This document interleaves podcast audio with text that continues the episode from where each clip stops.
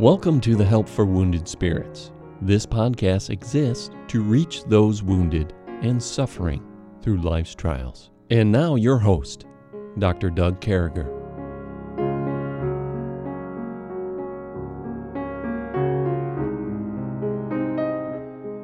Well, it sure is great to be back with you, folks. We continue on uh, with this series and uh, uh, Joy from Jail, and we're in the book of Philippians. We're in chapter 4. We're over at verse number 10 today. Uh, as always, with me is my co host, my friend Stephanie Wesco. Stephanie, how are you today? Doug, I'm going to go with rejoicing in the Lord again since it comes up again in this verse we're covering. Well, I'm, I'm glad you're there. You know, rejoicing in the Lord is where we need to be. So, I, as I research the book of Philippians, and we do spend some time researching and studying and reading through things and putting things in, of course, as you would expect. And uh, I came across this old outline that I got from John Phillips, a great theologian. He he wrote uh, a commentary ser- uh, series called the John Phillips Commentary Series. But anyway, he, he gave me this outline a few years back that I preached from. And in the book of Philippians, Paul introduces us to three secrets for triumphant living. And I think this is to live with triumph, to live with joy. And uh, first one is proper theology. He taught us in chapter 3, 1 through 21. And it's important that our theology be proper and that our theology be right, that God's word is taken the way he meant it for us to take it. And that's why it's so important to us that as we study, as we read, as we pray, uh, we put together things that are hermeneutically correct, and hermeneutics is uh, matching things exactly how they should be, not uh, saying one thing and preaching something different, but being in the area God intended it to be preached. So, number one, proper theology, 3 1 through 21. Number two, positive thinking. 4, 1 through 9, what we just came out of. And positive thinking is so important, putting things in the right perspective. And what a great example Stephanie gave us on how we should follow the outline there in uh, uh, 4 8 and 4 7 and 4 9 and follow those outlines. She mentioned 4 9 at the end, and to take those things we've learned and received and heard and seen in me do, and that God will bring us peace. And, and, and then we get to this point, I think, which is pretty cool and uh, to have perpetual thanksgiving. Now, that's a hard thing, Stephanie, perpetual thanksgiving. Giving thanks in all things, but it's an essential characteristic of living that triumphant or victorious or joyful life. So you got to put those three things into perspective proper theology, proper thinking, and perpetual thanksgiving. And you know, sometimes, eh, you know, the, the Bible tells us to give thanks in all things. Boy, sometimes it's hard to give thanks, Stephanie sometimes it's rough, man. And, uh, you know, Pastor Coles, my dear pastor for many years, I, I remember he got stopped by the police and he got a ticket. And the policeman came to his door and he got his license and got the registration. It was him and uh, dear Jan, Pastor and Mrs. Coles are just the most wonderful people. Uh, both entered their 80s now and was my pastor for many years. It's kind of a, he's, he never will retire. Pastor Coles will never retire, but he, the cop took his license and registration and said, I'm going to give you a ticket for speeding. And he walked away from the car. And Mrs. Coles looked at him and said, In everything, give thanks. And you know what Pastor told the whole church? I wanted to belt her. but of course, Pastor Coles has never belted Mrs. Coles, uh, never did anything bad. But you know, sometimes it's hard to give thanks sometimes it's hard to give thanks. You know, getting that speeding ticket on the side of the road may have stopped them from being in an accident. Getting that speeding ticket on the side of the road may have stopped them from speeding next time. I used to work with a sergeant major in the Army, and he used to call them uh, fast driving permits. Did you get yourself one of those fast driving permits? So we don't want to get a fast driving permit, but we want to have a perpetual uh, thanksgiving. We want to give thanks all the time. We want to be in a state of giving thanks, of thanking God for things. And and uh, I think we see here when we get to 410, Stephanie, I rejoiced in the Lord greatly that now at last your care of me hath flourished again. And here is, you know, right in the church at Philippi, uh, Paul's under arrest. I don't know what his state could be, but obviously they're sending food, they're taking care of him. Uh, uh, the Lord's people in Philippi had probably, you know, had sent financial gifts, I'm sure, and uh, they just continue to take care of him. And uh, Paul never took it for granted what people did for him.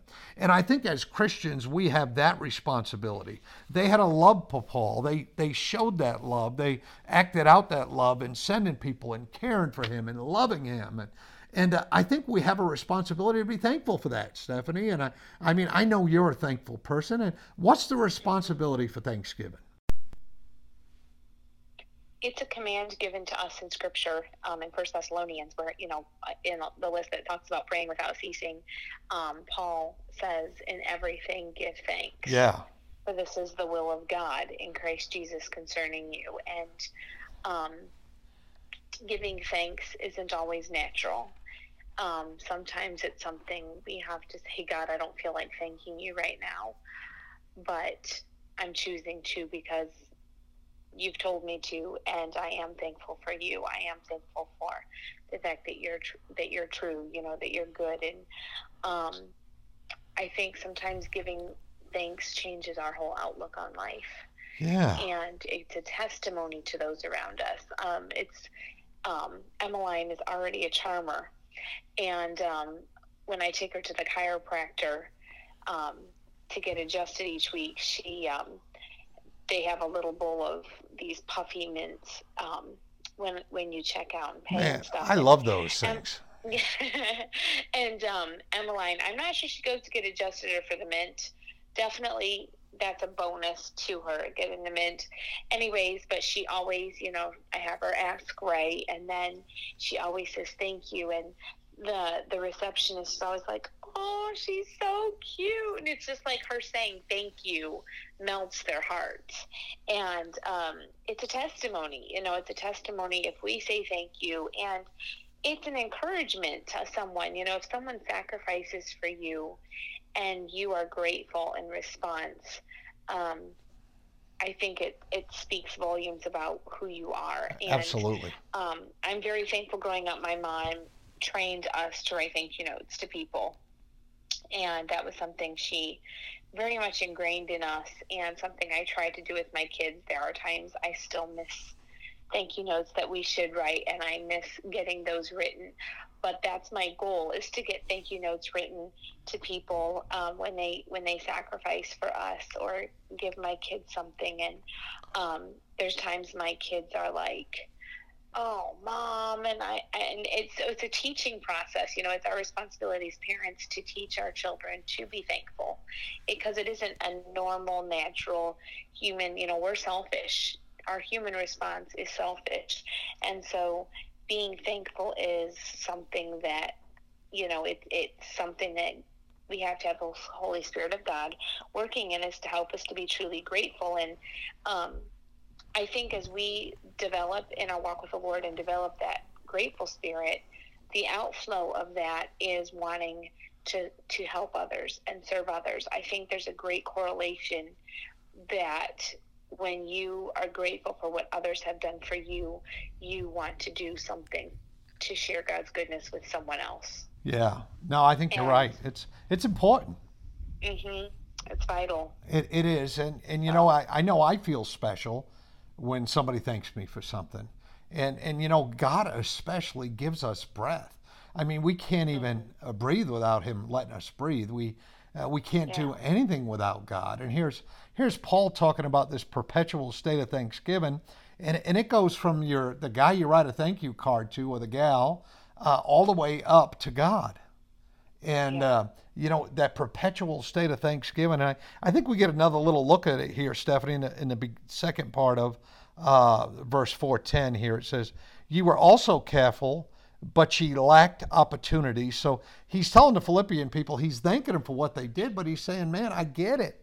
You had to be careful. You know, there's no U.S. Postal Service in Rome, even though they, they had roads like nobody else in the world did. They have transportation on those roads, horse and uh, they had, you know, carriages and camels, whatnot, and uh, it was it was the talk of the entire world.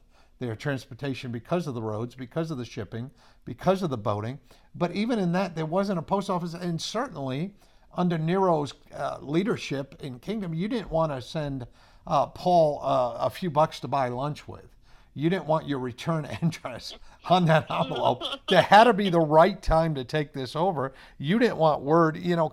Today, it's no big thing to get registered mail or send letters. I, I think Stephanie sends more mail than anybody I know, but you, you had to be careful and you lacked opportunity. But when the opportunity came, and uh, you should give thanks when that opportunity comes. And I don't think we need to beat that up. I think we need to go to the next one here. But I think what Stephanie said, it still rings true here, is when that opportunity comes, her mom taught her to write thank you notes and thank you letters. And, and I think she's right because I want to give to somebody who's thankful. And there's nothing mm-hmm. better, by the way, than making Emmy thankful. If you buy Emmy a dolly, man, you are in a good place with Emmy for 24 to 72 hours. I just want to point that out. but uh, here we are. And you speak from experience. I do. I do. I do. And she deserves those dollies. But here we are in uh, in chapter 4 at the beginning of 11. And I want to stop right there at that first sentence. It says, Not that I speak in respect of want and uh, that word want, you know, in the Greek, that word only shows up twice. It shows up in Mark 12 44, and, uh, uh, you know, when the Lord was sitting at the treasury and stuff, and it goes on about that widow who gave of their mite. Uh, she gave all she had. So it's still talking about that same thing. And, uh, you know, she abro- approached the box for the Lord, and, and she gave everything. You know, God, when you give everything, you can do everything. You can make a difference. So he said, I'm not speak, speaking in respect of want. And that's one thing as missionaries, I think, Stephanie, that we try to portray to people. This isn't about want. This is, uh, uh, we're just saying, thank you. You made a difference in our life. Mm-hmm. You know, God can use uh, a myriad of people to make a difference in our life, but He chose you and, and you obeyed. The opportunity came and you obeyed. I mean, is that how you're seeing it there? Yes, I think, um, you know, this is missionaries, at least from our my perspective, from when we were on deputation, um, missionaries learn to be content. They learn to be content with whatever God's given them, and they learn to be grateful. And um, I think Paul here is saying, um, you know, it's not that I have a you know a whole list of things um, that oh. I'm wanting from you or whatever. Yeah. It's not that I'm trying to make you think that. Um, he's just wanting them to know, you know, that he knows they care for him, and even if they haven't been able to, you know, provide the way they would have liked, he knows that they care for him, and he wants them to know how much he appreciates that yeah, it made a difference in his life. And uh, mm-hmm. you know, Paul's not begging. He's not, you know, he's not going to begging for more. He's just saying, "Listen, you didn't let me down. You know, I, I haven't arrived at that point, uh, but but you there you are taking care of me, and and uh, you know, taking care of people is so significant. And Allowing the Lord to use you to do that. And, and friends, let me tell you, I know a lot of you hear my voice, support missions, and your pastor and things of that nature. That, that does not go without notice for God. And that never goes without notice from the people you're helping. You can completely change someone's day. You yeah. can completely change someone's life. Stephanie shared yeah. a testimony with me yesterday. We won't bring it up. I don't want to embarrass anybody. But when she was in a real down place, a good friend showed up and just gave to a want you know, we have these things. And when I was in the Army, I learned how to be an Army recruiter. And one of the things they teach you, Stephanie, is how to understand that people have need, wants, and desires.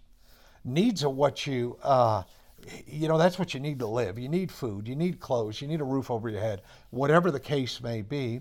But then they, there's people also have wants. They want to be better. They want to go to college. They, uh, you know, those types of things. And then those desires are I want to make a good living. I want to take care of my family, you know, those long term things. So, as a recruiter, we would ask these open ended questions. So, so, what do you want to be when you grow up?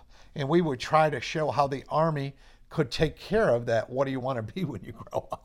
And how, how it could fulfill those needs. Well, someday I'd like to graduate from college, but I'm broke. Well, that's great news, Stephanie. The Army loves broke people. As a matter of fact, we put together a program to take a broke person and put them through college. And all, all you got to do is, I mean, that's how we worked.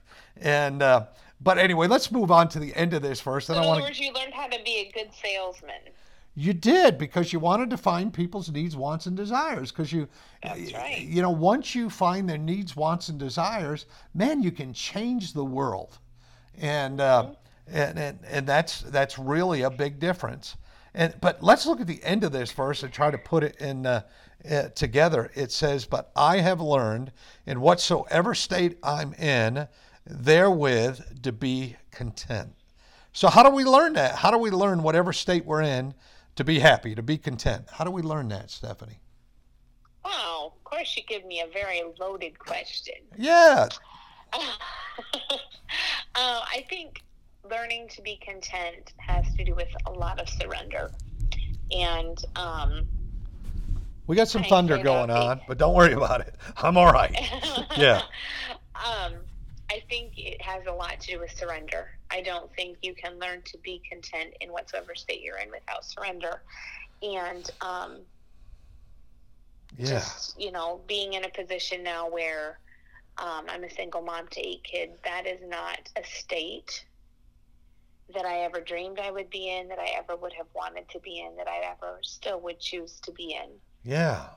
but it's the state god has me in right now and so this verse is often convicting to me when i get very discontent internally with god this load is really heavy and you know i don't i don't care for this role. And then god says but this is where i have you and can you be content where i have you? And um and so then there comes it comes back to this life isn't about me. And it's okay to go to the lord with those desires and those needs um, what i view would view as a need or a want and give those to god and then in the end say, But God, I'll be content where you have me. And so you have to always come back to, Am I surrendered to what God has for me and where He has me right now? Yeah. Yeah. And that's, I think, that contentment and surrender are kind of like a hand in glove, they go together. You know what helped me when when I was in college? One of the words that I had to deal with, we would, you know, so uh, in my college, English literature one and two was like your freshman year at college, and you would uh, you would have to write papers, you would have to study English literature and things of that nature. I loved American literature, but I remember that I dealt with the word content. It was a poem on contentment. And one of the things I had never looked up before, do you know the opposite of being content is being bitter? Mm, So they're twin brothers, man, uh, and you, you don't want to be, you don't want to have one of the brothers hanging out with you. You know, uh, let's be honest. You'd much rather hang out with somebody who's content, or, or you know, in, in a peaceful happiness is how I've always thought it to be, uh, than somebody who's bitter.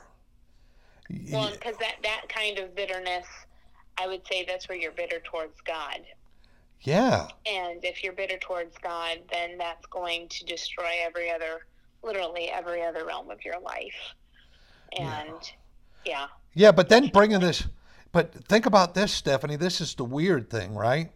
It, it, Paul is chained to somebody, and he's saying, "I've learned that whatever state I am therewith to be content." And yeah, you know, so if Paul can be content being chained to somebody, I can be content with an older model car, or I can be content with uh, the house I live in, or I could be content. uh, You know, uh, we could go on. a spine that hurts, huh? Yeah, and spinal pain, and and boy, this is the house of pain. And uh, actually, Stephanie's in Indiana, but when she was here, this place is my wife Debbie is uh, suffering from pain and the things she went through, and and uh, but you know what? We we're saved. We've got a good life. You know, I've got the sous vide right now, heating up some New York strips to 134 degrees. Oh my goodness. There's going to be salad. There's going to be, uh, you know, grilled steaks just with that char grill on top. And uh, man, life is going to be good. But I've learned, I've learned what Paul says that whatever state I am, therewith to be content. We're not going to beat that up, but friends, if you can grasp this, if you can grab a hold of this idea of perpetual Thanksgiving, if you can grab this idea of being content with the great things in your life, if you think about life, if you look at a divorce rate of right around 50%, maybe just a hair less, and uh, it's a contentment it's a pride issue. It's wanting something different. If you look at these people who take in a perfectly good one year old car and buy another car uh, that's a contentment issue. That's you know if you got the money good for you. Are you helping the economy? Sure. But i'm saying that there's a place where you can find contentment and that place is in the arms of jesus christ. That place is in, in, in trusting in his words. And uh, uh, you know we we saw it. Didn't we see that where uh, in the in romans 12 we go back to that i know we did a whole uh, uh, week of sessions i think on romans chapter 12 maybe two but you look at Romans, be not conformed to this world, but be ye transformed in verse 2 there by the renewing of your mind that you may prove what is good and acceptable in the perfect will of God.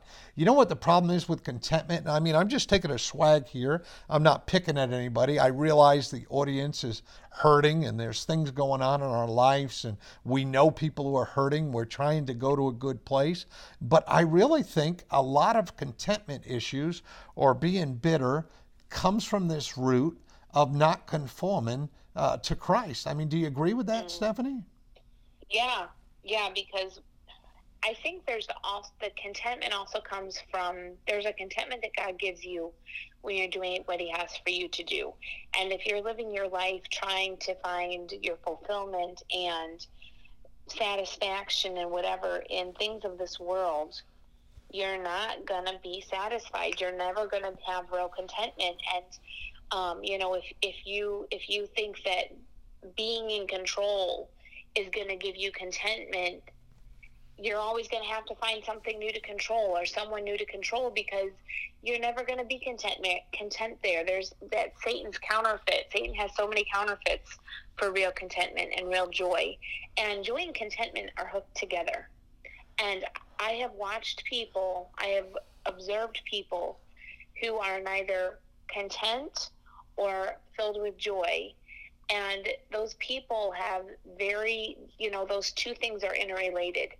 Those people have no real joy in their lives, and they are also never content with no, and the knuckleheads material things. Yeah, yeah. and normally those people are the people that are either um, trying to control other people because that's how they try to find their fulfillment. I mean, I think of I think of Ahab and Jezebel and how Ahab like Jezebel was a control freak and that was like the only way she found her fulfillment in life was controlling other people and um you know, she always had to be on top of the stack. And then you had Ahab, who was never content. And when he didn't get his way with the vineyard, he goes and pouts in his room. And um, you know, we have that whole story and prime examples of people that didn't have a clue what joy was and they were never content. Those two go together and vice versa. If you're content, that means you're walking with the Lord, you're filled with His joy, and it means you're doing yeah, what He yeah. wants you to do with your life. Yeah. Yeah, no, I agree. I, I and you know what? These people who aren't content, just finishing up and wrapping up what uh, Stephanie so aptly said here, if you find yourself in a state of bitterness, it's hard to get out. You got to dig your way up with God. And, you know, yeah. listen, I was uh, born and raised in, in, in, poverty pretty much. My father bailed out on us. We, we lived uh, week to week or day to day. Sometimes we went days without eating well. Uh, I know what that's like. I remember that when my father left us and took mom. Mom started working two jobs because she said, We're not going to live like this. I'll pay all the bills. She worked second and third shift mill jobs, but you know what? She was content that her kids ate. She was content uh, that our kids were going to school. And, and uh, you know, we should be content knowing for sure that we're saved, except in Jesus Christ as our Lord and Savior. So, folks, in closing, be content. Don't be bitter. Don't be that guy or that gal that just drives you crazy, that find the bad in everything. Find the good in stuff. Esteem others higher than yourself. Be in a mm-hmm. place where you can be in jail, man, with chains wrapped around you. But because God loves you, because God saved you, you find yourself content. Be in that place. That's where we all want to go. I got to tell you, what an honor it is to have this 124th podcast and uh, be content. I believe God can use this, use it in all of our lives. Make sure you look us up. Help for Wounded Spirits are on our personal page. We'd love to hear from you. May God bless you. Thank you. Thank you for listening today. We hope this podcast has been a blessing in your life. For helpful resources and to help continue this podcast, visit us at woundedspirits.com.